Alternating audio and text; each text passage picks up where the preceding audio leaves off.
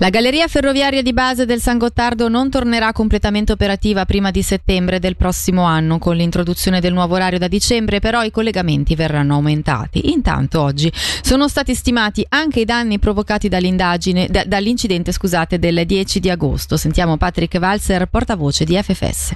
I danni ammontano a circa 100-130 milioni di franchi. Per quanto riguarda chi pagherà i danni, diciamo che le FFS sono assicurate per questo genere di danni. Effettivamente però c'è il servizio di inchiesta svizzero, il Sisi, che sta appunto svolgendo questa indagine per capire anche un po' le responsabilità, e fin tanto che non sarà conclusa è un po' difficile dare una risposta esaustiva a questa domanda. L'indagine potrà durare ancora del tempo.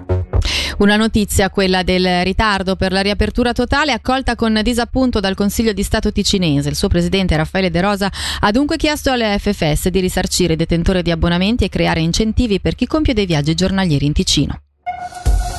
Un'allerta piena di livello 3 che equivale ad un pericolo marcato è stata diramata oggi dall'Ufficio federale dell'ambiente per il Lago di Lugano, allerta che resterà in vigore fino alle 11 di lunedì 6 novembre. Su cosa significa concretamente sentiamo Andrea Salvetti, sostituto capo dell'Ufficio dei corsi d'acqua del Cantone. Il Lago di Lugano si trova già da ieri nel grado di allerta 2, proprio a causa delle precipitazioni importanti che ci sono state in tutti gli ultimi 10 giorni, in particolare quelle di settimana scorsa, e con le precipitazioni di queste ore che sono previste fino a stanotte, il lago del Lugano salirà ancora di una 15-20 centimetri, quindi è stata diramata questa allerta di grado 3. Non comporta disagi particolari per la popolazione o pericoli per le infrastrutture al momento. In Ticino lo scorso anno eravamo in 354.023, uno dei dati che ha comunicato l'Ufficio di Statistica del Cantone riguardo la popolazione.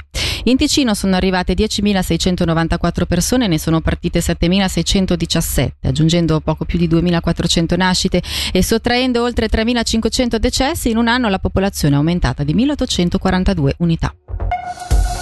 Nuovo segretario comunale a Biasca, il municipio ha infatti nominato Curzio Andreoli, classe 1974. Avvocato e già docente di diritto, è stato segretario comunale a Malvaglia in seguito, dopo l'aggregazione del comune di Serravalle.